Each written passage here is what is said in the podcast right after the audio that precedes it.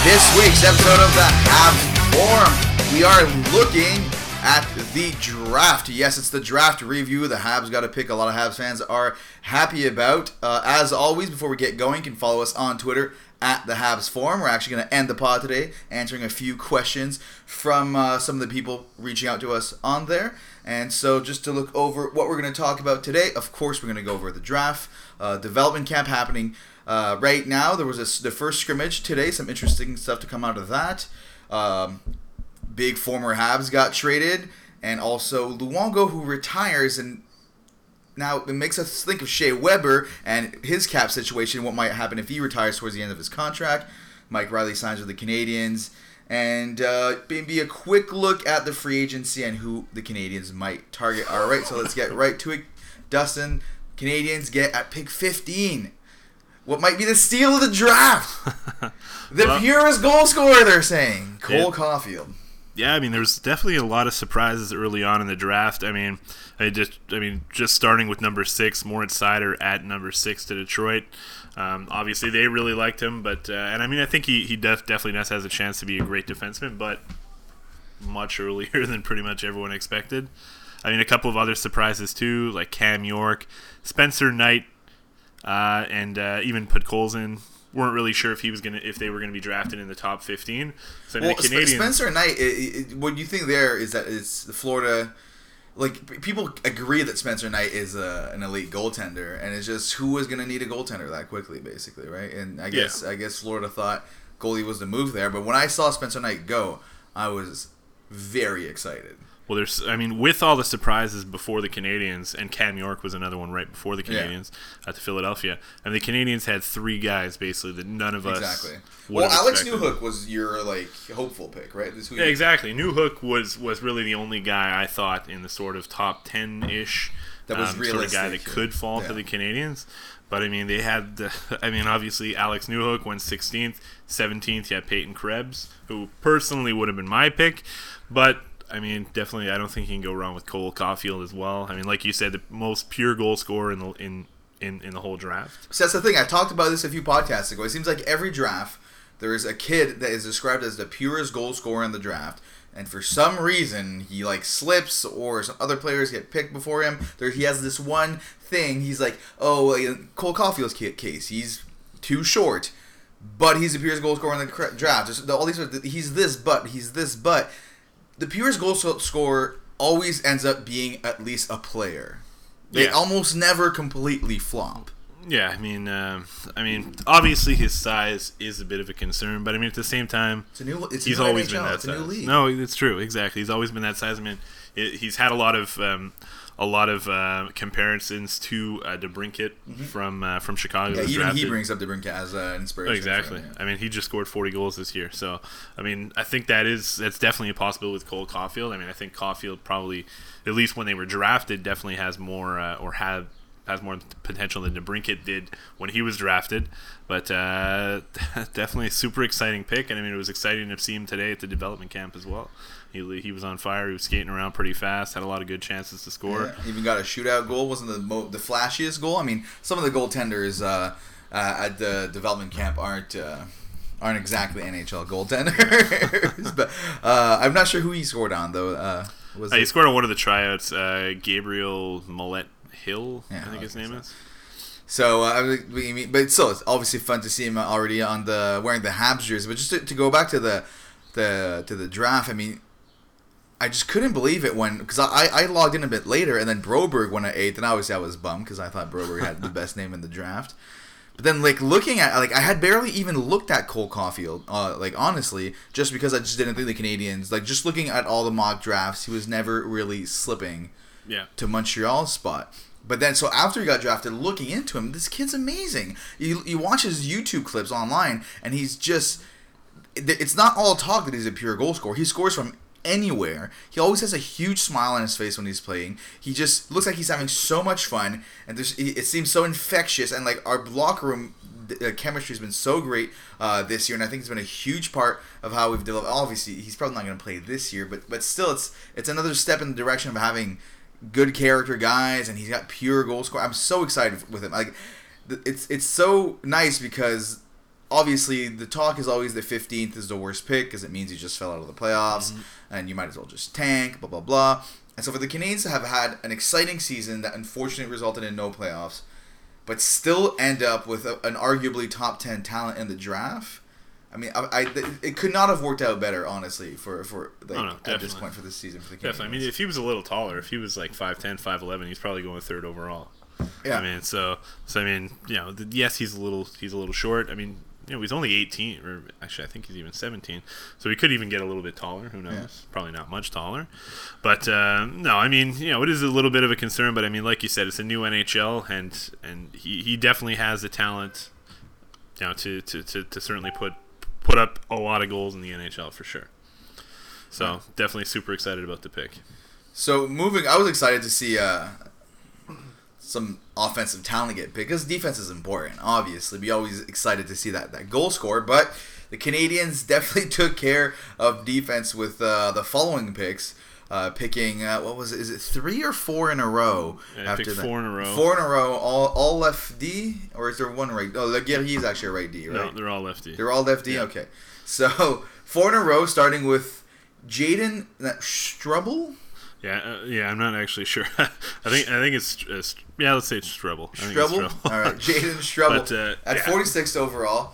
Um, He's a great defenseman. I mean, he he obviously had limited competition this year. He was playing in high school um, in Minnesota. Uh, actually, I'm not even sure what St. Sebastian's, but anyway, um, by all those, accounts, those I mean, players he, always hard to. to yeah, it's exactly. I mean, it's always going to be. He's very raw.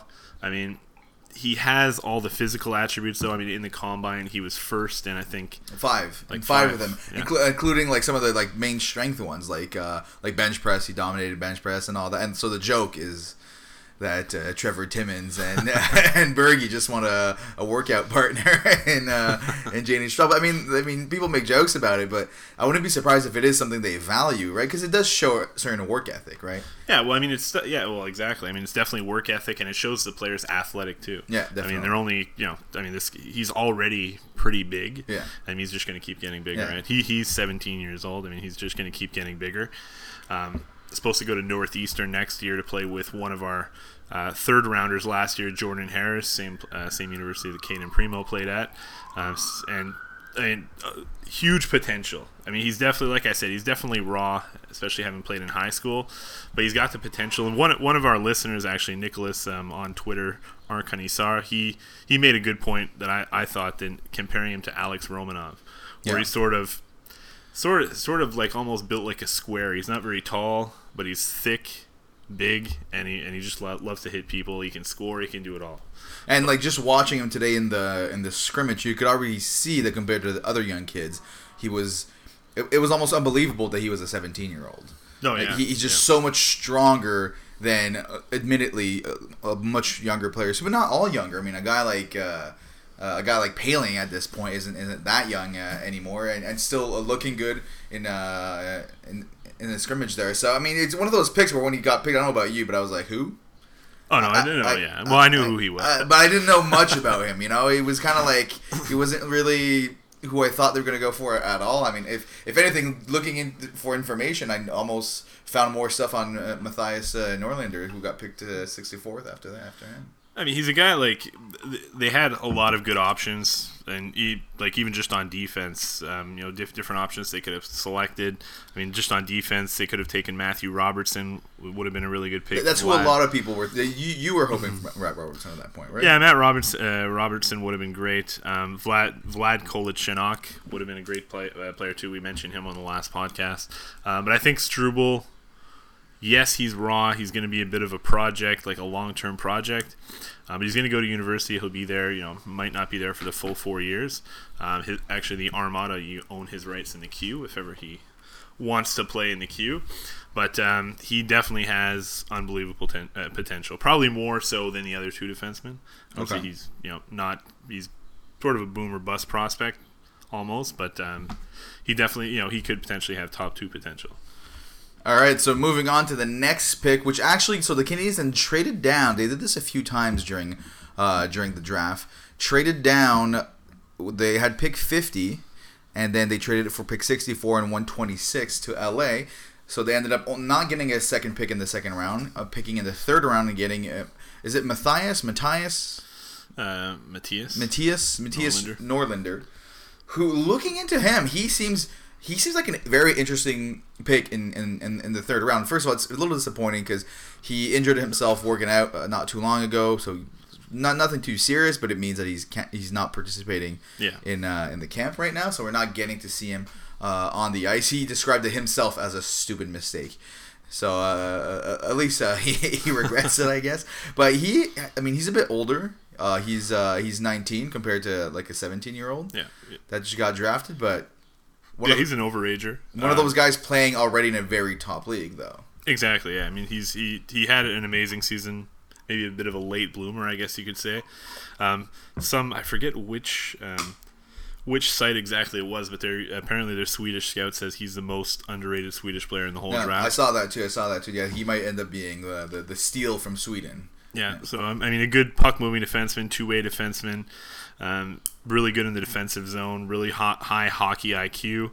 Um, I mean, he looks like a great pick. I mean, he should be a huge part of the um, of, of Team Sweden for the World Junior Championship obviously very disappointing that we that we're not getting to see him this uh, this week, but hopefully he'll be back and ready to go for uh, you know for the main camp, well, for the rookie camp, and then for the main camp, and hopefully we'll be able to see what he can do at that point. So, was there anyone at that around that pick that you're hoping for that uh, the Canadians skipped on, or just looking at who got picked around there? Uh, I mean, I think there there's there was some good guys that they could have taken instead of Norlinder, um, but I think left and I mean obviously they thought thought so too, taking so many left-handed defensemen. I think that was probably sort of what the system needed. I mean, yes, the Canadians right now they need a left defenseman, but uh, but it's not just that. It's also no, it's, it's definitely yeah, they're, yeah. they're, not drafting in the third round for an immediate need. No. They're not complete idiots. It's the the actual development system need, needed some lefty also. So I mean, what do you think about this recent trend for the Canadians to just kind of like it seems like an obvious strategy where they're just stocking up on one position of need at a, at a draft and just maybe hoping that let's put let's put more eggs in this basket and like better chance of one guy hitting. You know. I mean, I don't know if it's necessarily that. I think it, it has to do a lot too with just, I mean, who the best player available is. I mean, I mean, I, I agree, best player available when it comes to the first pick or second pick, even. But you don't go four in a row left D, and it happens to be every time they were the best player available. I mean, yeah. there's and they did the same thing with centers last year. Next year, they're probably going to do goaltending. you know. I think they're pretty set for goaltending now. I mean, they drafted one this year as well, but um, yeah, I mean, uh, obviously they felt that they needed some left left-handed defensemen in the organization, which I think they did too. I mean, aside from Romanov and Jordan Harris, they really didn't have anything, and now I mean they've you know been able to add a couple of solid prospects. I think, especially Norlinder and Struble. You got to think at least one of these guys is going to end up uh, doing something for them in uh, Oh yeah, especially those two. I mean, yeah. I think they have they have solid potential. I mean, Norlinder's already 19, so potentially maybe even next year, possibly see him in Laval. I mean that, that I mean Laval's just getting better, and better and better once again. But then next we have a little bit of uh, redemption for not getting Broberg. A great name and Gianni Fairbrother. That's just a fantastic name. I you know how much I love that. So another left defenseman, pick 60, uh, 77, sorry. So that was only uh, thir- only 13 picks uh, later. Now we're getting into territory where I really don't know much about these guys. Yeah, Gianni Fairbrother. I didn't know too much about him either, um, to be honest with you. I mean, from what I've read, he apparently really stepped stepped up his offensive game late in the season. Um, he's pretty good two way defenseman. Um, from what I saw today, actually, I was pretty impressed with him today. I thought he was one of the better defensemen in the um, in the scrimmage. Um, so I liked what I saw from him today. But there's a lot of good players they could have taken that were selected like right after him. Guys like Alex Beaucage, which would have you know stopped the complaining from Stéphane Leroux and company. um, Pavel Dorofeyev would have been a great pick as well. Uh, Anttoni Honka, Mikko Hok- uh, Kokkonen, if if they wanted another left defenseman, those would have been two great options, better than Fairbrother in my opinion. Maxim Cajkovic, who plays in the queue as well, would have been a great yeah, pick. You, you were mentioning that right away in the in the chat. As soon as they, they grabbed Fairbrother, you're kind of like a little disappointed with the, the other guys that left on the board there. Yeah, yeah, but I mean, you know, from what I've read about him, I mean, he does seem to have some potential. Um, you know, from what they've said, some maybe untapped offensive potential. Well, that was showing a little bit at the end of last season. So, uh, I mean, we'll see what he can do. I mean, next year he's in a good program. He's playing with uh, with the Everett Silvertips, the same uh, same team that Noah Juulsen played for.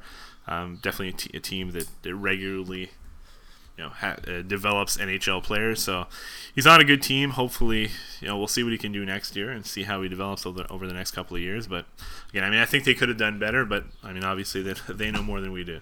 Yeah, you would you, you would think so. You would you would hope so at the very least because we really don't know that much. Uh, so next we got uh, Jacob Le Guerrier, or is it Jacob Le Guerrier? I mean, he's from Ontario. Is from Ontario? So is so Gloucester? Is that Franco-Ontario? No, there's some Franco-Ontarian areas. I think so. So I don't know if it's Jacob Le Guerrier or maybe Jacob Le Guerrier. Okay, it's Le Guerrier regardless of what his first language is. but uh, yeah, oh, it's a suburb of Ottawa. A lot of people speak French. Oh, so maybe it is Le Guerrier. Okay, then. yeah, yeah. But uh, yeah, this this this was a pick that I don't know. It was a little surprising for me. Again, I didn't really know anything about him, but from what I've read, he really has limited potential. I mean, a de- you know a decent defenseman, but really a depth defenseman. Mm-hmm. Can't really see see him being much more than uh, than an AHL. I mean, again, obviously Timmins and company saw something that they really liked. Um, I mean, the one positive that's that uh, again similar to Fairbrother, where he might have some untapped offensive potential that uh, that maybe he can develop next season when he comes into a bigger role for the uh, Sault Ste. Marie Greyhounds. But a steady mean, defenseman. We're the we're the fifth round at this point, right? So any, anyone who even becomes an NHL player, even as a, I mean, it's it's a crapshoot at this point, right? Most of these kids never even sniff the NHL. Yeah, yeah, no, you're right. I mean, at this point, I mean, you know, what other guys could they have taken? I mean, I feel like in the late rounds, potentially, like me myself, I wouldn't really be going with the safer guys like LeGuerrier. I agree. I definitely agree with that. Yeah, you want to go with, I'd go with the the boomer bust. Yeah, You know, a home run kind of guy. But they did have so they had they had three picks in the fifth round. They were fairly close together. So like at, at that point, maybe they just wanted to you know, maybe have one safer guy in the and then maybe go a bit more risky. I mean, they got their goaltender in Frederik Nissen at 138, yeah. and then Pitlick at uh, at what 131. Yeah, yeah, they had four picks originally in the fifth round. They traded one of them. Okay. I forget to who. Um, and actually, instead of LeGuerrier, the, the guy that I actually wanted them to take was the guy that they did end up taking, uh, Rhett Pitlick. Oh, a guy that. I had read a lot about. That He looked good. In He really did. Today, Yeah, he scored a goal. And he's fast. he's really fast, really quick. Um, yeah, I mean, I'd read quite a bit about him that, that he could be sort of a steal. Um, and I mean, so far so good. I mean, he has a lot of offensive potential. Not maybe not necessarily the hockey, highest uh, hockey IQ, but um, I think he's going to. I forget now if he's going to university next year, but I mean, he you know he's he's again Yeah, it also says uh, here on Elite Prospects, University of Minnesota. next year. Yeah, in 2020, 21. Yeah. So not next year. Oh yeah, I guess not actually. Oh yeah, but I Yeah, guess I guess he's already committed to them. Yeah, I think he's But, going yeah, to, uh, But yeah, he's, he's- he's playing again with the Omaha Lancers in the USHL. Okay, yeah. So uh, I mean, that's that's a good program. That's actually where um, Louis LeBlanc, Louis LeBlanc played. Oh, fantastic program, of course. but uh, yeah, I mean, well, University of Minnesota is a very good program. So I mean, he'll you know he he's probably the sort of guy that's going to play another year in the USHL, maybe four years in the uh, in the NCAA, and then five years down the road, hopefully he develops into a Not not a big guy. I offensive mean, potential. 5'9", 161. I mean, the thing is with little guys. I mean, we just talked about Cole Caulfield, how it doesn't matter how short he is. But it doesn't matter how short he is because he's an absolutely elite talent. When you're that small and you're not an elite talent, it becomes a lot harder at that point, though. The, the Yeah, but I mean, you know, he'll he'll be able to work on that. Um, on, on his height. Well, maybe not on his height, but definitely on his size. you know, working on, on getting stronger in Yeah, the corners yeah. and all that, which is obviously something else, it was something that Cole Caulfield has to work on as well. But I think that I think this was a really good pick. I think you know, he he's he's got some steel potential. in. Well, exactly. It's like you just said about uh, how Le Guerrier, the Le Guerrier pick was like meh, because it's like a safe pick. Here, go for the short guy who has crazy speed and like offensive potential. And then uh, worst case it doesn't work out, but the high end risk is there. So yeah, I mean, just from what I saw at uh, at the scrimmage today, I'm happy with that pick at, at fifth to have him look, look that good. Great, it's fantastic. And then uh, finally, he picked up a goaltender. Uh, I mean, a lot of goalies went in this draft. I find. Uh, There's a, there was early. quite a few good goalies in the draft. Um, so as I had predicted, as I posted on Twitter, and people didn't believe me, the Canadians would. I guarantee the Canadians would take a goalie in the fifth round, which they did. Everyone thought they were going to be good because they had McNiven and Primeau. But again, we have quality, but we want quantity as well. exactly. Um, but this guy, I mean, I no nobody knew absolutely nothing about this guy. Yeah. I mean, on on Twitter, everybody was who? Nobody had even heard of this guy before. Frederik Nissen Dichow. Um, I mean, there's there is still quite a few good goalies available. So I mean, again, I mean, I don't know much about him. He he didn't look too bad in the limited action that we saw today in the development camp. But there's a lot of really good guys left as well. Guys like Arturs Silovs. Oh my god, this guy doesn't even have an elite prospects page. Exactly. Dustin Wolf is, is could be one of the steals of the draft. I mean, he got passed over because you know he's a little bit smaller. I don't know. The the goaltender for our beer league's name is Dustin, and he's terrible. I mean, he's he's an amazing goalie, just Oh, like Dustin Wolf. Yeah, But uh, there's definitely some good goalies left. Cameron Rowe is another guy that I really liked that they could have picked, but I don't know. Obvi- Obviously, he was one of their invites to the to the European Combine, so obviously they saw something that he liked that they liked. He plays in um, he, he was playing in the uh, in the Danish league, which I mean I, I- I would imagine probably isn't the best competition. He played really well for Denmark in the U18s in the second division. Um, I mean, he was one of probably their best player, one of the best players in the in the tournament. And next year he's going to be playing in Sweden for uh, for the Moto under 20. So we'll see what he can do next year. I mean, I think that'll be a good test for him. I mean, once again, we're in the fifth round for a goaltender when, like we just talked about, the Canadians already have a guy like Cayden Primeau. So maybe they just saw some raw talent there at the camp and they saw, let's take a home run swing with this kid and maybe he turns out to be something. You know, maybe he'll be one of those stories where like no one else sent a scout to his games. But we saw the potential. you know? Probably not. And actually, actually, he wouldn't be a bad. The CHL import draft is, uh, I think, on Friday, so he wouldn't be a bad pick. One, maybe one of the Q teams would take a take a chance on him. That'd be pretty cool. All right, so moving on then. So wait, um, wait, who was next? So after that, uh, they did. Uh, they had uh, Arsen Khisamutdinov. Wait, hold on. What the hell? No, never mind. Sorry. Yeah. So in the sixth round, uh, they picked Arsen Khisamutdinov uh, from uh, from Russia. This was a bit of an interesting pick, and actually, I mean, the Canadians took a couple of overagers. I did notice that. Like he's 21, so it's not just he's quite Yeah, an overager. I mean, yeah. Norlinder's one thing; he was 19. Yeah. Uh, the seventh round pick, Raphael Harvey Pinard, also 19. But to take a 21 year old, that was a little that was a little surprising. But um, so obviously another guy that not really anyone knew about um, online. So a bit of a surprising pick, obviously because he's 21. I don't think too many people are researching 21 year olds. But uh, he was having a great year in the. Um, in the MHL, which is sort of like the junior league in Russia, and he actually played a couple of games in the KHL. Went, I think he had like five points in seven games or something. Five like points that. in nine games, two goals, three assists. and- So that's not too bad. yeah, for CSK Moscow. So he's a big guy too. I think he's six three or six four. So he's a pretty big guy too. Um, I mean, next year he should be playing the full year in the KHL. I think he has one year left on his deal. Uh, so I mean, you know, this is this is definitely sort of a boomer bust prospect. We'll Yeah. see what he can do basically this this year in the KHL. If he has a good year, then uh, bring him over to Laval and see what he can do. I mean, might, might might be a guy that they were maybe predicting that he'd turn into one of those guys that people want to bring over and sign, and might as well just. Well, that's one of the six round pick yeah. on him, and then Yeah. you know, you know you have to- the same thing with like uh, Rafael Harvey Pinard. Apparently, there were rumors that he's going to be an invite to camp, Mm-hmm. but then it's just well, might as well just use a seventh round pick on him. And, Oh, exactly. Yeah, I mean, you know, you don't want to lose these guys. I mean, you know, if if you feel that strongly about them, just You, you know them. what's the most interesting thing about that Philadelphia pick is I saw this I think on the the the our, our Habs on Reddit is it's the third year in a row that we trade Philadelphia. The, we trade our seventh round pick for the following year for their seventh round pick for this year.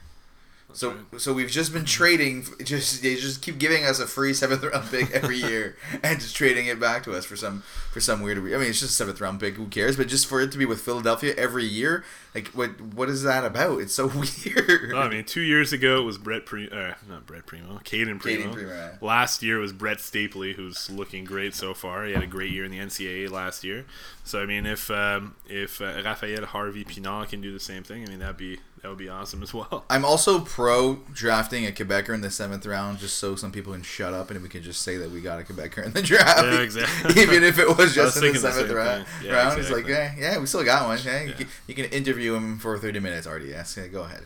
Yeah. Yeah, no, I know. So, well, I mean, I think he's he's a decent pick too. He's small. He put up a lot of points um, with the uh, eventual Memorial Cup champions. He'll definitely have a big role next year for the Huskies, that are going to be a, a much younger team. So it'll be interesting to see what he can do with a less talented team. He'll definitely be, you know, sort of the big player. Um, so it'll be interesting to see what he can do next year. Obviously, he's pretty small, but uh, he's yeah, definitely has some talent as well. And last and maybe least, I don't know, Kieran Ruscheinski. Uh, no relation to Martin Rucinsky, not even spelled the same way. No. Uh, yeah, that was another interesting pick. I mean, uh, basically he's like midget AAA or something. Um, so I'm not exact. Obviously, I mean this is sort of a way out there, way out of left field um, sort of pick. It's obviously got size, um, but I mean obviously one of the scouts. Oh saw my God. that they really like. So I'm on this website called Habs Prospects, and this is his picture. Let's see this. Just wearing a cowboy. Wow. Being a true Alberta kid. All right. I guess that's the only picture they could find of him. And uh, yeah, that's basically the most info we have on on Ruscheinski. But, exactly, yeah. Well, apparently he was the Alberta Midget Hockey League MVP in 2008-2019. So I mean that's yeah. I mean he's huge. Um, I think he's playing Yeah, in, like, another another, BCHL another lefty. year. Another lefty. another lefty, but obviously he's going to be a long term, very long term, very. we might never even say his name again. Probably Who not. knows? But uh, but we'll see. I mean, who knows? And all right, so aside from that, I mean, uh, outside of the Canadians, any kind of huge surprises for you at, at, the, at the draft? I mean, I guess it's more going back to the first round at that point. Yeah, I mean um, Dustin Wolf, huge surprise, one of the best goalies in the draft. Again, if he was two inches taller, he probably might have been a second rounder. Um, so the Flames, I think, definitely got a steal with him. Right, right Oh, the oh wow, they got him like right almost the last. seventh round. Wow. Yep, last goalie selected. So that was um, that was a huge Oh surprise. man, if he turns out to be good, you are never gonna shut out shut up about that. Yeah. I hope that doesn't happen. and Hopefully, yeah, I'm, I I think he'll be better than Dustin Tokarski. you think he'll be better than Dustin I think so, I mean, you do you do tend to follow the Dustin goalies. I do. Uh, uh, I mean, aside from that, I think a lot of people, uh, the, the the big surprise for them, I think, was probably even Cole, Cole Caulfield. I mean, it's a, a lot of people's easy pick for for the the, the potential steal of uh, of the first round. The thing I love, obviously, after getting Cole Caulfield at 15, I was really excited. After the second round, though, the, the second day, not the second round, but the second day of the draft, I was like a little bit like they were trading down a lot. Like why? Like the the, the trade down from the second round to like later in, and then the third round, and then like to get an extra like fifth. Se- seemed like a weird move at that point, you know? Yeah, I mean, I don't know. I guess I guess at that point, if you're if you know like there's no one really on your board in the second round, there's no one that you're really super pumped about, and the next guy on your board uh, presumably is Norlinder, who you know you can probably get in the third round. Which I mean, I do like the Norlinder pick. Like, Yeah, you know, after definitely. after reading into him, so I mean, there was it- it definitely some out. good there was definitely some good picks that they could have made in the second round, but I mean if they if they you know if, if they didn't want it if they didn't feel too strongly about any of the guys then I mean definitely moving down is the right is the right deal. I kind of find it weird that they only got a three and a f- or only got basically a fifth rounder to move down a whole round from Yeah. the second to the third. I thought that was I mean typically you would get a little bit more, but obviously I'm sure he took the best the best deal he could get. But um, no, I mean you know they got Norlinder and uh, and a fifth round pick. So All right, and so then the biggest news of day two of the draft, though, wasn't a pick. It was definitely our former boy, PK Subban. I love PK Subban. Dustin's a hater, but I'm, uh, not a hater. yeah, I just- I yeah, just you like you you hate the PK Subban fans that won't shut up about him. exactly. Which is, I, I hate the Subanistas. yeah, yeah, which which is fair. Traded for, I mean, this it was a trade that just showed you. I mean, this happened after there was the, the Marleau trade that the Leafs did, that they gave away a first round pick to just get rid of his contract. That's crazy. This this this PK Subban trade was another trade where they didn't get that much. Uh, the the Predators for him, so it was clearly a, a trade to clear uh, clear cap space was the number one priority for them there. Yeah, definitely. I mean, obviously they have a lot of good defensemen already. Yeah, with or exactly. without Subban, I mean, they got two second round picks, two uh, two defensive prospects. Jeremy Davies is really uh, is a pretty solid defenseman prospect. Um, but yeah, and- I mean, you got to figure that prob- probably they're going to get Matt Duchene. Well, that's the thing. That's the idea. But what if they don't? Well, If they don't, then it's kind of like a, a huge kind of flop. But if they do, then it's like okay. Then the idea is they move. It's like they traded PK for Matt Duchene, right? That's that's their their train of thought, Yeah. which is which is fair enough. I mean, some people on Twitter were kind of saying, oh, "This proves that the Canadians won the trade." Okay, the Predators went to the Stanley Cup final, won a President's Trophy with PK Subban. They're making this trade because of the cap and all that. It doesn't mean they don't like PK Subban as a player. And I think New Jersey is looking really good now, and it might help them hold on to uh, Taylor Hall after this year. Yeah, well, maybe. I mean, um, yeah, in New Jersey, I think you turn it around pretty fast. I mean, obviously they got one of the the best, well, one of the top two players in the draft, in Jack Hughes. Um, basically, need some goaltending. Yeah.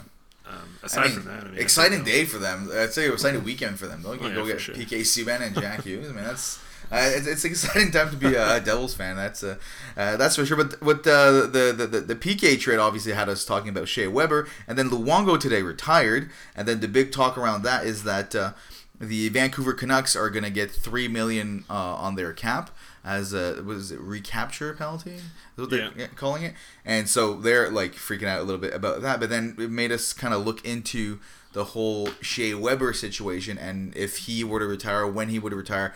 And oh my God, like I have a hard time believing that they're actually going to enforce this the NHL. but like Yeah. if he retires at 40 in 2025-26 for 1 year the Predators would be on the hook for 24.5 million dollars. that's crazy, hilarious. It's it is hilarious, and the thing is, is he's gonna start being paid only one million. I mean, only one million a year starting. What is it, 22, 23, if I'm not mistaken, when he's mm-hmm. 37. So most people think that's when he's gonna retire. I mean, if he retires at that point, then it's 6.1 million for four years. Four years. That's cr- that's that's a pretty big deal. Like like you said, I mean, is. I mean, the new CBA is coming up right pretty pretty soon. So Yeah, but this contract was signed even before this CBA.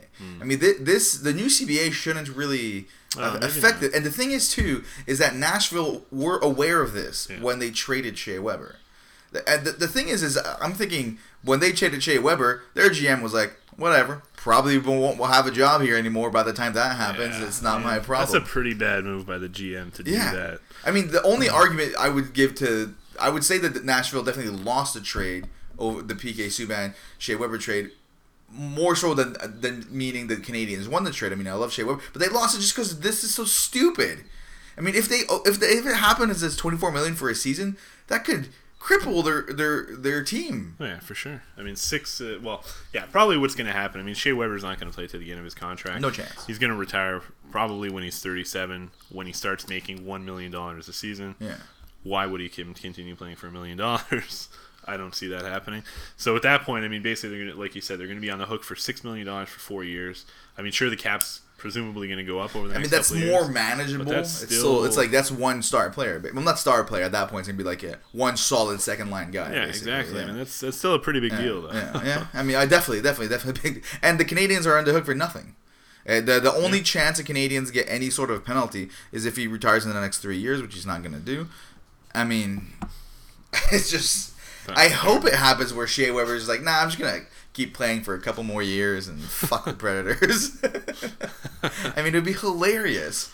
Yeah. I mean, I, I, I mean, I hope there's not some like bullshit about like he's gonna be long term IR or something like that, and uh, I don't know, but oh boy, I just thought it was funny when I saw it. All right, so moving on from that, uh, something else. I mean, a lot of qualifying offers been going out, and a lot of players not receiving qualifying offers are ex Montreal Canadiens. And I thought that was really interesting. And some of the players on here, a lot of Canadiens fans on Twitter were criticizing Bergevin, saying, "Oh, he couldn't get anything for these players. They're gonna go blow up and on the other teams." Notably, a guy like Nikita Scherbak, who's already signed with the KHL. Nathan Beaulieu also wasn't uh, uh, qualified. Joe Morrow, Sven Andrighetto. A lot of people thought we clearly lost that trade. not Yeah. even qualified, and Kerby Rychel, which is like whatever. But uh, that's that's a lot of lot, lot of. I mean, you, you could argue that I mean they, they drafted guys like Scherbak, so that's a, and and Beaulieu, so it's it's a bad pick in that sense. But I mean, I know. I just thought it was interesting. It just shows you how much some of the fan, uh, uh, we know sometimes. You know? Yeah, I mean, yeah, I think you know fans, including ourselves, sort of overhype our prospects a little bit. Um, absolutely. you know, Absolutely. I mean, I, I was disappointed when they lost Scherbak. I mean, I think we both were. I think a lot of people were, um, and obviously it didn't pan, didn't Yeah, pan out too well for him or for LA. Um, I mean, some of the other guys. I mean, we we got a fourth round pick for Joe Morrow. We got a third round pick for Nathan Beaulieu. So I mean, those both panned out pretty well for the Canadiens. yeah. Um, but I mean, you know, neither one of them. You know, I mean, they did have flashes with the Canadiens, but obviously, I mean, it didn't work out for them when they. I mean, if they got Beaulieu traded. was on the Canadiens right now, he'd probably be the third best left defenseman. well, I mean, that's not saying much. Yeah, I Well, know. mean, I would he be that much better than guys like? It's between it would be him like and Mike Ouellet? Reilly. Yeah, Ouellet, Reilly, Beaulieu. I mean, also what, the Ouellet's the same. captain of the uh, captain of the Rocket. Okay, he's not he's not going anywhere. He's Oh, we'll see. yeah, but I mean, right now it's Mete, and then it's Kulak right away. Yeah. You know, and then it's Yeah, it's definitely it's definitely a cause right, for concern. yeah. But uh, yeah, I mean, a lot of guys get not getting qualifying offers. I mean, you know, uh, I mean, I think it was I think it was Bergevin said that uh, you know I'll, I'll worry about our development when one of our players, one of our prospects develops somewhere else, right? And obviously that didn't happen. that, that that's a that, that's a that's a very good point actually, and it's always because it's definitely happened in the past, and you you you hate seeing it. You know, the player that you always wanted to develop on your squad, yeah. and then it ends up blossoming on another team. That just that just that just sucks. Yeah, but I mean, obviously not the case with uh, with these guys. And the Canadiens on our side, uh, you know, we didn't qualify uh, Hunter Shinkaruk, which not a surprise whatsoever. He had a terrible year in Laval. Uh, Daniel Audette, extremely limited NHL potential, even though we did have a decent year last year. And Brett Lernout, I mean, he got passed by a lot of the younger guys like Josh Brook and even Cale Fur- Fleury that's in Laval. So not a huge surprise. I thought maybe they would have brought him back, but uh, not too much of a disappointment maybe Lernout gets a chance somewhere else in the NHL. You know, maybe on a on a bad team, but uh, but not too sad to see him go. And uh, I touched on him quickly as our being our third best left defenseman, but Mike Reilly signed for two years. Uh, that happened today, right? Yep, That was yeah, today, today. this morning. Yeah, two years, one point five million. Uh, uh, I think we were both a little surprised. We kind of thought Yeah, he I might mean- end up being being released, but I guess it's just depth. I mean, can't. Yeah, well, I mean, I think it, it surprised a lot of people on Twitter. I mean, not that he doesn't have potential, but I mean, it, especially at the end of last year, he was basically scratched the whole the whole yeah, yeah, exactly. second half of the it, season. It seemed like they just didn't like him. No, exactly. Yeah. I mean, it seemed like he completely lost um, lost confidence or lost the confidence of, uh, of Claude Julien. So yeah, it was a little bit surprising, especially a two year deal. Like I could maybe see a one year deal where Yeah. But um, I mean, worst case scenario, and if, if he does get beat out by someone, Yeah, just bury probably him. an easy, Yeah. easy contract to move. Oh yeah, yeah, that's true. So you can move him. You just bury him in the AHL. I mean, you you you you get back most of that cap hit anyway, so it wouldn't be that big of, the, of a deal. And, Yeah, but he, he's- and he's still the third best lefty on the team right now. Yeah, I mean, he's still pretty young too. I think he's 26. Um, he sh- you know showed some flashes. He started off last season amazing, um, but uh, unfortunately didn't finish off or very well. But uh, I mean, you know, another year o- older. Hopefully, it'll be a little bit better next year. And just just looking at it now, it's it's really like the the team is really. It's it's like almost like full, right? It's there's there's not a lot of spots to be filled, but it's just the the, the, the bottom there the, on the left D is still so bad. Which, uh, it's basically just that one spot that needs to be filled. Yeah. Right. I mean, the rest of this. Uh, I mean, you know, obviously, if we could get a guy like Duchene, that would be great. Um, you know, there's some talk about maybe another sort of uh, free agent forward, but definitely the most pressing need is going to be that left defenseman right now. But it seems like all the rumors I'm hearing is about Duchene. There's been rumors about Corey Perry and Wayne Simmonds, and it's just like, uh, do we really like? Unless Corey Perry is looking to sign a really really cheap deal, like Yeah. like a like a Eric Staal kind of deal a few years ago, where he wants to prove that he's still got it or whatever. Yeah, if we can get him on maybe like a one-year deal, but I mean, that's, then what's going to happen is uh, like, are you moving Domi to to the wing? I mean, sort of. What do you mean Corey Perry's a Is he a center? no Corey Perry? no Corey Perry's Oh, a okay. winger. Getzlaf was always the center, and Corey Perry's right wing. Fair enough. oh, that's true. Yeah, what the hell am I thinking? Yeah, okay, know. anyway, but um, yeah, I mean, cool. I don't know. I don't know if he he's, he's apparently has a really shitty attitude. Yeah, I don't know. Perry, I, so- I, I just I don't I don't see the the need for a guy Perry. And Wayne Simmonds, I think, is going to ask for way too much money for the type of game he provides now. Oh, yeah, somebody's going to overpay. Wayne exactly, sure. exactly. And I, I really hope that's not the case because I feel like Wayne Simmonds is just like we have plenty of guys that are that do the job just as good as Wayne Simmonds on the Yeah. team right now. It, it just, I mean, the, the thing with, with Matt Duchene, I think the pressing needs way more left D.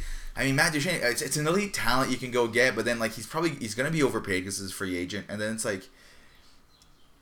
I'm just worried of what it's going to create down the line with the young players. You're going to be in, a, in, a, the Leafs kind of situation they're in right now. Yeah.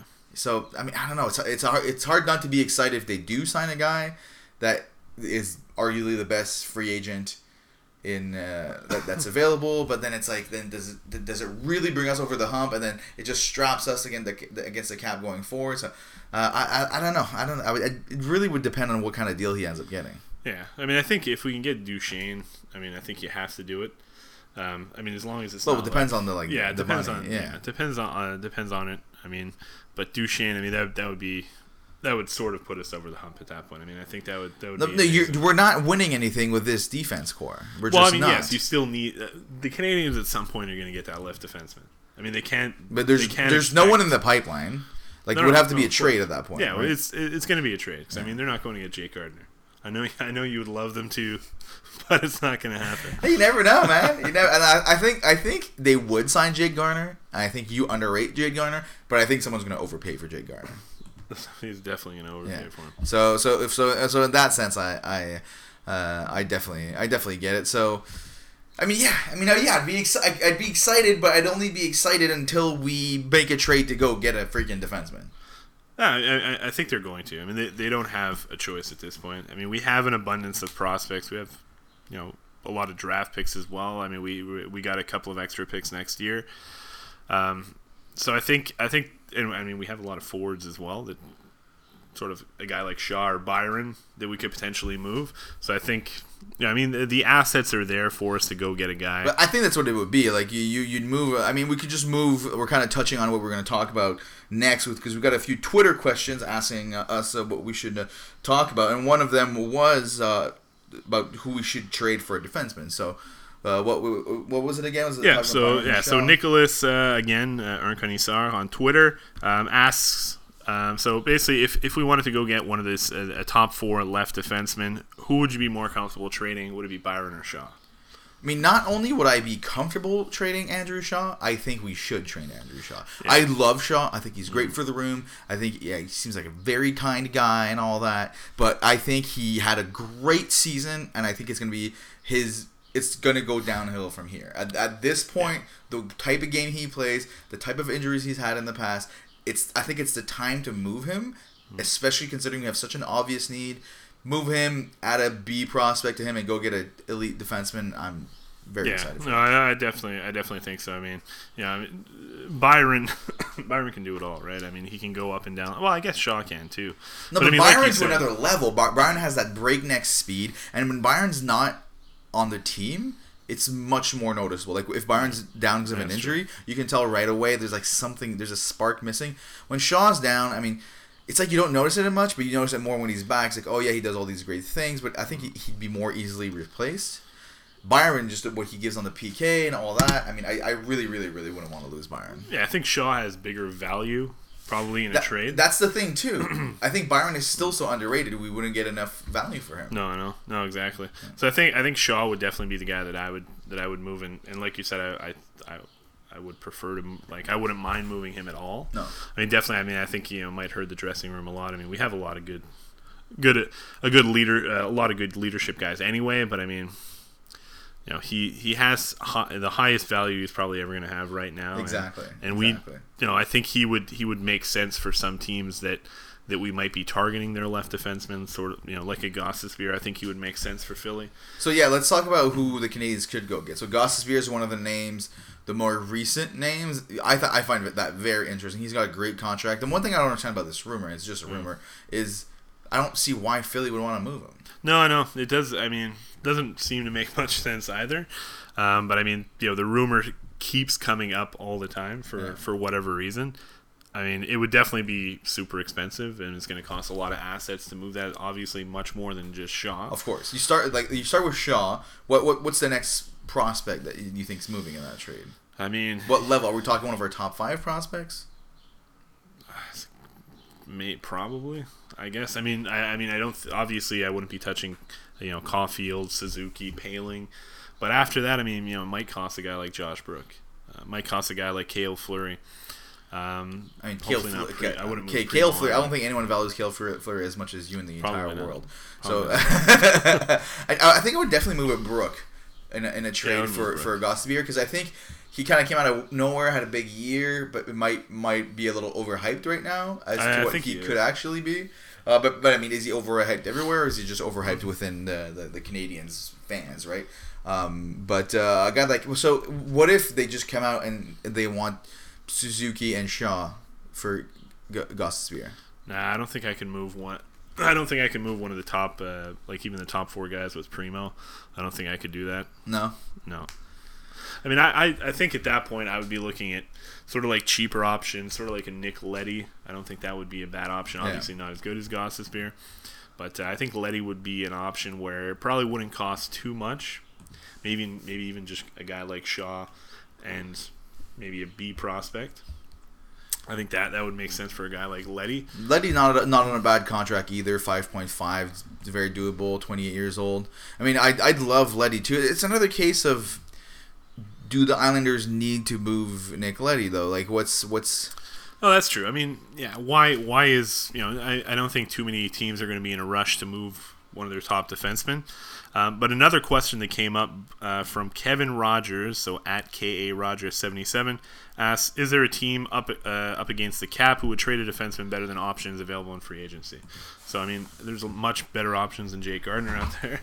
that's like that's that's the thing, that's the thing. It's like the only option on free agency as No, far as true. lefty. Like the next best one is like Nathan Beaulieu. that's, that's true. But um, I mean, I think w- one guy we've mentioned before uh, is Shea Theodore. I think that would make a lot of sense. no, that he's gonna be expensive though. Yeah. You're, you're losing a guy like Nick Suzuki if you want to go get. you think? Definitely. Shea I mean, Theodore? it'd be funny. They're in so much trouble though. Like they're for the salary cap. Yeah, yeah. They're they're literally over the cap right now. Because they're trying to move. Well, I mean, the rumors are that they're trying to move Stastny or, or Pacioretty a year after signing the both of them. So I mean, they're they're gonna have to do something. I mean, yeah, definitely we'd have to give up some some solid pieces to get Shea Theodore. Again, I wouldn't give up one of the top three. Well, Caulfield, Suzuki, Poehling. I wouldn't give up Primeau either. But if they want Brook, if they want Shaw, well, I guess Shaw wouldn't really make sense for them either because it's- he has a higher salary. Yeah.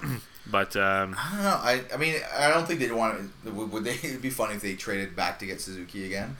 I mean, I love Suzuki and he has potential, but getting a guy like Caulfield, I feel like now we have that elite scorer type coming up in the pipeline, and they need lefty. And let's not forget, Shea Theodore is 23 years old. He's got a 5.2 million dollar contract, which is a solid contract, all the way to 2024, 25. I mean, that's that's a solid piece. I mean, if you're not willing to move a guy like Suzuki for him, or or, Yeah. or a guy like uh, yeah, I guess like like like Poehling even, which would be a bit harder to move at this point. Yeah, I, think there's zero NHL ready. chance that you move Poehling. Yeah, I mean like Suzuki would be a little bit a little bit more expendable, I suppose. But um, yeah, it, uh, I guess I guess that does make sense. Twenty, you know, he is 23 years old. I mean, it'd be tough though. No, for sure. But but I mean, you add Shea Theodore to the team, and that's a huge, huge, huge bump. oh yeah, oh yeah, for sure. I mean, the Canadiens are pretty solid on defense at that point. If You know, what have would be a great trade. Jonathan Drouin for Sergachev in Tampa Bay. He's a solid left D prospect they have there. No, No, you don't think so? No, no. I don't know. Sergachev is garbage. Okay, if I've always said he's Sergachev is not garbage, if the Canadiens had Sergachev right now, and Tampa Bay was trying to trade Drouin, you would be like, no way, no way, I'm not Uh, doing that. I've always liked Drew. move. But like, it would just be creating a huge hole for the Canadiens, right? Left D. is I don't think what I don't think Sergachev would be. Would he be? I guess he would be on the Canadiens, but he's he, 100% wouldn't would be on necessarily have. He wouldn't. I mean, he's he's obviously on the Tampa Bay Lightning right now on an amazing team. He wouldn't Yeah, he's playing be behind, sheltered. playing behind Victor Hedman. He would be getting power play in one minutes next to Shea Weber. Yeah, I don't. You I don't, think, Shea Weber would be a great mentor to Sergachev? I'm sure he would be, but Oh, I don't think. Sergachev would be on the same development that he, that he is now with the Lightning compared to the Canadiens. I don't know. I don't know. I don't know. I think it'd be I- I interesting. I, think uh, you know. Yeah. Okay. I mean, the, the fact of the I matter think- is I think the his- Canadiens need lefty. I think his defensive issues would get exposed a lot more. Look, I'm not saying I'm criticizing Berge's trade from back then necessarily. I think at the time the Canadiens had just come off a year they just couldn't score, and they made a move that hit their more current like needs. But now you reverse it, and it's like, look, Canadiens kind of need a lefty, and they got a lot of solid forwards. Should get Chychrun. That's who they should get. yeah, yeah. You always loved him, but uh, I, I- I think that would be extremely expensive.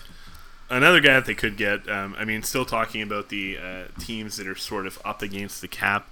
Another team that could that the Edmonton Oilers are sort of uh, sort of up against the cap. Um, they're pretty. They're up there as far as um, like salaries. Oscar Klefbom could be potentially an option, and that was Yeah, discussed. are they going to really move D though? I mean, it was uh, it was sort of discussed last year um, that they were potentially moving Oscar uh, Oscar Klefbom.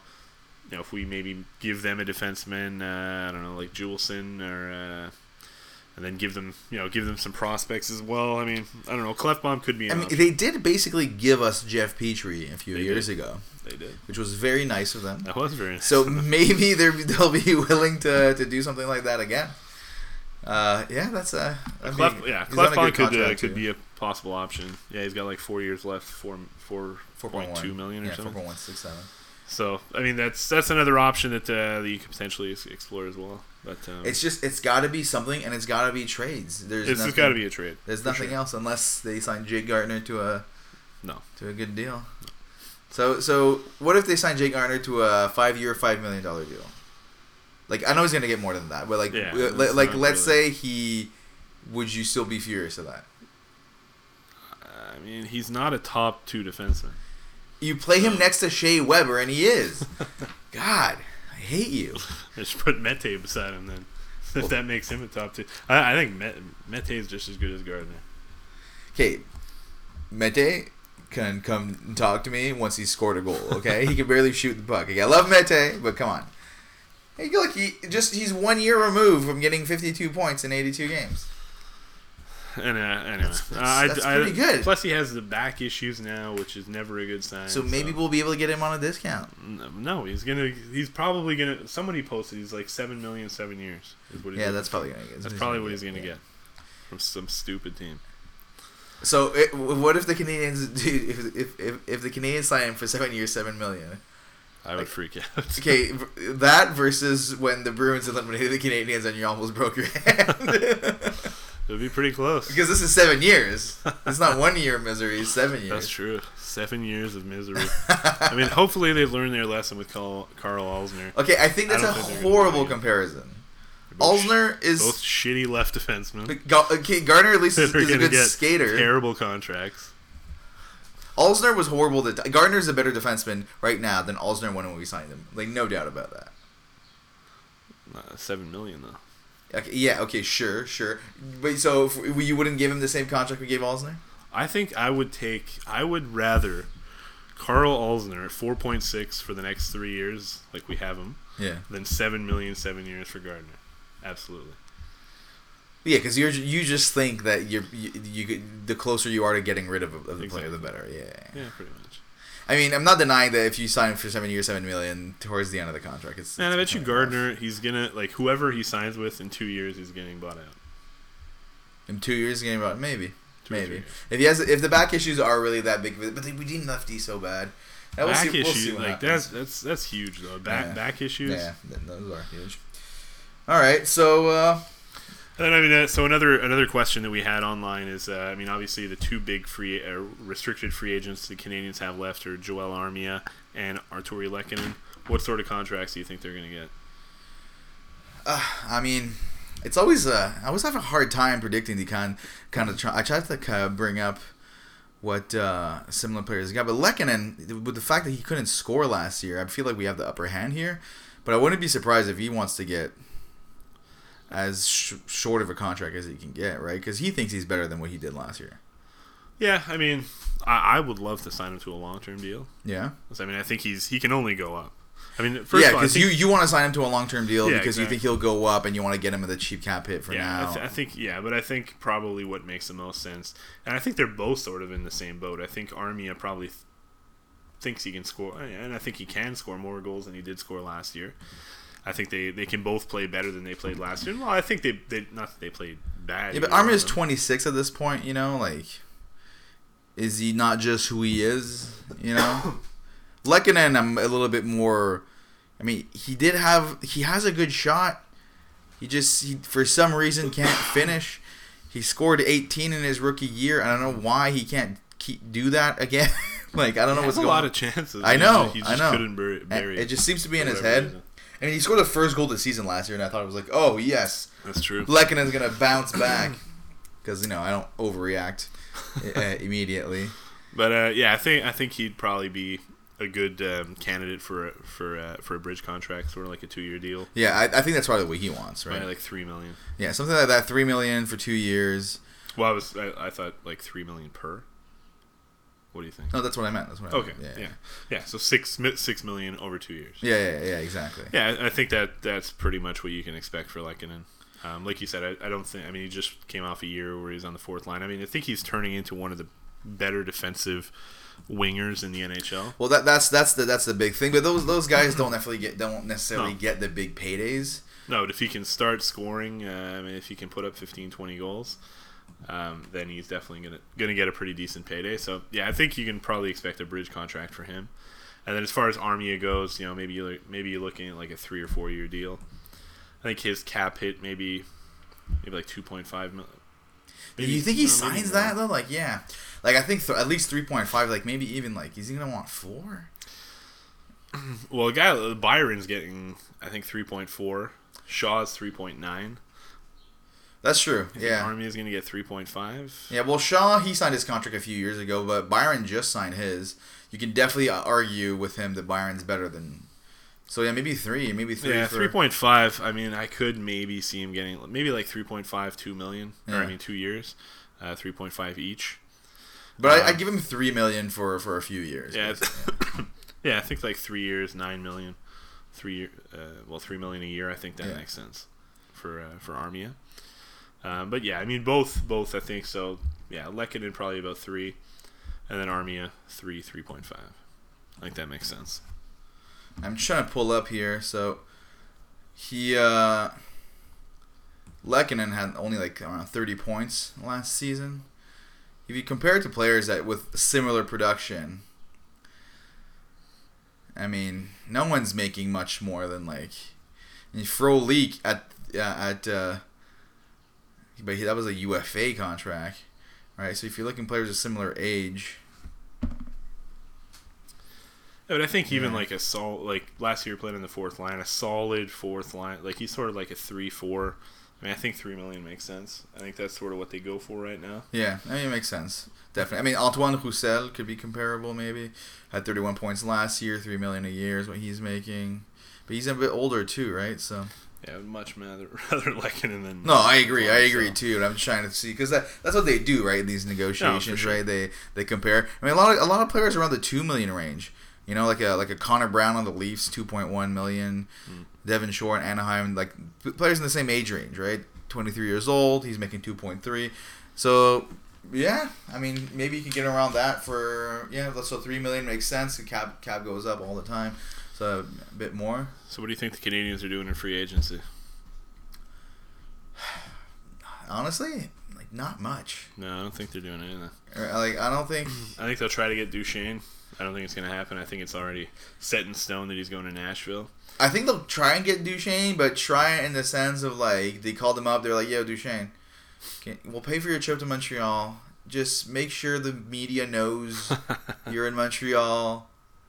We know you're gonna sign in Nashville. Montreal's great in the summertime. Spend a fucking few days here, and that I think that I, jazz like festival yeah, coming. yeah, up. exactly. Get some good music. I, I just, I, I mean, the, honestly, the a thing, a guy like Corey Perry is a move that I could see them making. I don't really want them to make that move, but if he's willing to, to take it, like, like, like a depth cheap contract, I can see them doing. Yeah, like a one year deal, Yeah. sort of like four or five million. Um, yeah, I, I mean, I, I definitely don't think that they're going to solve the left defenseman option or problem on uh, in free agency. That's going to have to come by a trade. I mean, other guys. I mean, I'm I'm really not interested in Wayne Simmonds. I mean, when you think think about guys sort of like him, like a power forward type, getting into his 30s now. No, exactly. Same sort exactly, of contract yeah. like Andrew Ladd, Milan Lucic. You know, players that uh, that obviously the teams that signed them regretted. Yeah, and I think that's that's going to be the same sort of thing. Um, I mean, the only guy that might be interesting, Anders Lee, could be an interesting, but I think he's going to get overpaid too. Probably. Exactly, exactly. What's the problem, especially with the Kevin Hayes deal now, him getting seven million? Yeah, but I think everyone agrees that deal's ridiculous. Well, actually, someone that's interesting if we're talking about four is he might get overpaid too. But you were interested in him at the at the deadline was Gustav Nyquist. He's, he's not getting re-signed by San Jose. Yeah, I, I think that could make some sense. Um, a cheaper option. Um, he had some success uh, uh, uh, in Detroit with the Tar as well. So I mean, you know, that could maybe be an option. If I, w- I definitely wouldn't give him too many years. I mean, I don't think I'd give him more than two years. I mean, if you can get him one or two years, maybe three or four million each, that could be an interesting deal. Because I think the other two, the other free agents are just going to be too expensive. What too about long a term. Dion Phaneuf? Uh, no, he's a left defenseman. yeah, he is a left defenseman. Dion Phaneuf but, is uh, available. no, What about Marc Methot? no. The, no He, there's, he, there's he no had other some good years. Like, like you said before, I if think, they think they can't make a trade and they just want to get like a cheap depth left D, I can see them offering a guy like Marc Methot a contract. Get a. yeah, it'll sort of be like a last resort. But uh, I mean, What about the great Andrei Markov? I don't think that's gonna happen. No, I don't think so. He was either. pretty slow two years ago, and now he's gonna be even. No, slower. he wasn't. He's always been amazing. Uh, maybe a backup goaltender. Oh yeah, yeah, yeah. I definitely think that. I mean, I mean, I don't know. I'm, I'm. I've, I'm not sold on Lindgren. I've never really been sold on him, and I, none of the other young guys, McNiven and Primeau, definitely aren't ready. They're, you know, still, still both pretty young. So yeah, I think you'll probably. Oh, it doesn't hurt. Like you just get a veteran guy, and worst case, he doesn't make it. And I, uh, I mean, like who's available? So I'm just pulling it up right now. So it could be a lot of options. Like I mean, you know, sort of maybe a guy like Michael Hutchinson, Cam Ward could be a good veteran back. Cam backup. Ward, wouldn't, Yeah. couldn't be a bad, wouldn't be a bad option either. Chad Johnson, Michael Neuvirth, Yeah, Neuvirth. Neuvirth. Yeah, probably would go somewhere where he might get more of a chance. Yeah. Keith Keith Kinkaid. Keith Kinkaid would be a great goalie. Yeah. I mean, he was he, he played great for the Devils this last year. I mean, uh, yeah, he would be. I mean, there are quite a few good options out there. There, McElhinney is a UFA. Yeah, McElhinney Yeah, as well. like I'd like a guy like that, like a veteran guy that you he has a reputation for being a good teammate, uh, that you know plays the good backup role, doesn't complain, you know, and like he stays late at practice to let, let the players practice and all that, you know, like basically, but just doesn't like completely suck like Niemi uh, towards the end. It was kind of yeah, it was pretty bad. Pretty bad. The end. As well, Yeah. last last half of last. But year. aside from that, the, the only hope of the Canadiens making any sort of splash is through trade. But that might not be till like closer to the season, right? Because because the free agency period, Yeah. there's like a week or two, and then it, it's kind of dead. You know, the GMs, it's like they don't pick up the phone for two months until until the, the, the until September when it's uh, camp. Yeah, I mean uh, that's probably what's gonna ha- what, what's gonna happen. I mean, I think their biggest move is gonna be a trade. Um, you know, I, I think if they do do anything, it's probably something they're gonna regret. Like And if they do, we'll come here and talk about it. we we will. So yeah, definitely we'll we'll try to do a pod. I mean, definitely, especially if the Canadiens do something big, we'll do a podcast early next week, I suppose. Yeah, I mean, I mean, we'll probably wait to see like if they don't make a move early in the week. Maybe we'll wait and see if they end up making a move, even if it's just a little move. You know, just to touch base on, on Yeah. what, what they're doing in free Yeah, I agency. mean, uh, we'll we'll keep you guys posted on Twitter. Um, I'm always posting. Uh, we'll let you guys know when we are planning on uh, on doing a new episode, and and definitely uh, don't forget to like this episode, comment as well. We're always uh, we always love to hear comments, and uh, let us know what you want to talk about.